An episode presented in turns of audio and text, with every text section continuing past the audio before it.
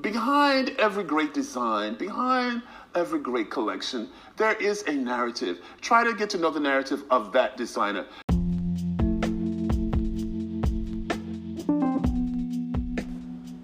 Hello, everyone, and welcome back to You Have to Wear Something because you do. What a somber week. Um, coronavirus or COVID 19 is still doing its thing, and every day is weirder and weirder. It's been an especially sad week for black people, for the black community, with the unnecessary murder of Ahmaud Arbery that took two months for arrest. Same with Breonna Taylor. Then the passing of Andre Harrell and Betty Wright, and of course, Little Richard. Not to mention, black people make up 27% of all coronavirus deaths, despite only being 13% of the American population. We have the highest unemployment since the Great Depression, and we know that when the economy crashes, it's the marginalized that are hit the hardest. So, how can we think about clothing right now? As predicted, Neiman Marcus filed for bankruptcy, as well as J. Crew and John Varvatos. J.C. Penney filed as well, but bought themselves a little time by getting a longer grace period on paying down their debt. Not every brand is suffering though. Um, Vans reported a 2% increase in revenue, and Farfetch grew by a whopping 45% in the first quarter of 2020. But how, Sway? How? Well, they own no inventory and operate as a platform for 700 boutiques. When a consumer chooses a product on Farfetch, 85% of the time the product is available from multiple sellers. It could be shipped from different locations, often from different countries. This makes their business model more resistant than physical retail in the current situation. Most designers have turned to making masks and sanitizer as a source of revenue. Outside of cozy apparel and a bit of athleisure, most clothing brands are in survival mode. But guess what? We still need brick and mortar stores. Here's why. 263,000 stores are temporarily closed during the pandemic. While shopping online increased, it will never replace in real life shopping, especially in industries like formal wear. Bridal gowns and men's suits are items you have to try on and possibly be measured for before ordering. An open letter to the fashion community, led by Dries Van Noten and signed by the industry's leading creative directors, CEOs, retail executives, and brand owners called for transformation and a reset of his arduous calendar. The letter asked for fundamental, fundamental changes highlighted by the COVID 19 crisis and challenges the business face season after season, many of which no longer seem viable. Selling winter coats at the start of summer, discounting before Christmas, delivering new season collections incongruous with current weather and climate. Van Noten told the New York Times when you try to explain how fashion works to people not in fashion, it's impossible. Nobody can understand it. And it's true. I would have these outrageous goals to sell winter coats in the middle of summer while customers were waiting on summer sales. There is a unanimous need to service customers in season, aligning the fashion calendar with the calendar of real life.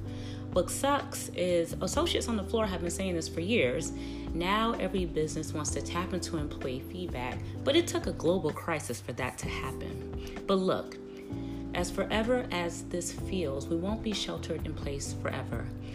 And I think it's healthy to not let yourself go too far I never got into nails and weave that deeply anyway, so I can't fathom taking out a sew in or filing off acrylic nails right now. And how how hairy are we out there, ladies? Home beauty regimens have increased. Are you using a lot of Flamingo products? Flamingo makes home body care like self waxing kits. And what about your roots? Are they showing? Madison Reed is a female founded hair color company that makes it easier to dye your hair at home. There's a video of Teri Hatcher dyeing her own hair with Madison Reed, and we are really getting to see which celebs are actually silver foxes. I know we are all dying to get to the salon, but studies show that nail salons are a cesspool for the coronavirus. No one cares about your nail art on Zoom calls. And speaking of Zoom calls, look, I get it. We are focused on maintaining mentally right now. But we should all maintain a level of professionalism. Many of y'all are using this time wisely and hosting webinars to promote your business or even basic self-care and wellness like my friend Alfred Nomad who held a Zoom held a Zoom call about mental health. And we're all fighting for the same crumbs of market share. So make it memorable. Step it up. If it's a professional call, please, please find an attractive wall or a bookshelf and arrange your books. No bookshelf? Fine. Please make sure your background is clean, neat, and tidy. This has nothing to do with spending money. Just tidy up. I turn my camera on prior sometime just to see how my set is looking. I saw one OCD host arrange her background books by color. Not gonna lie, it was super cute. Or art makes a good background too. Like I just attended virtually, of course, a chat with Arlan Hamilton and Khalees. If you are a Zoom, Google, Hangout moderator, at least dress business casual. I had a meeting with a woman pregnant with twins. Now, you know she doesn't feel like it. She is not in the mood, and she managed to put on a striped t shirt and a cute headband. No contoured makeup with a lace front or anything, just again, biz casual.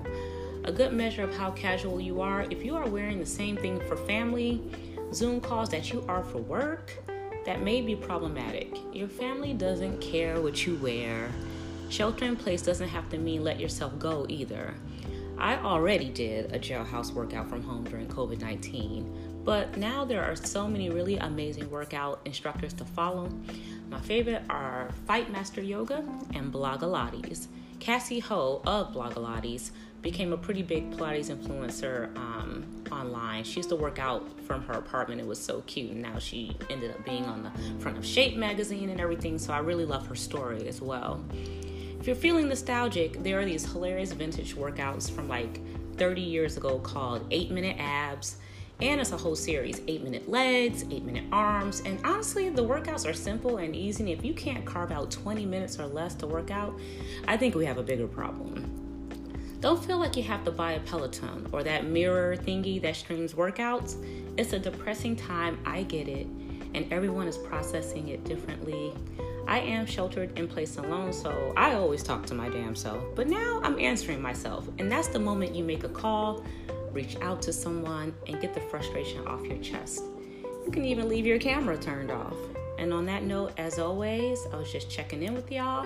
Be well, be safe, and peace.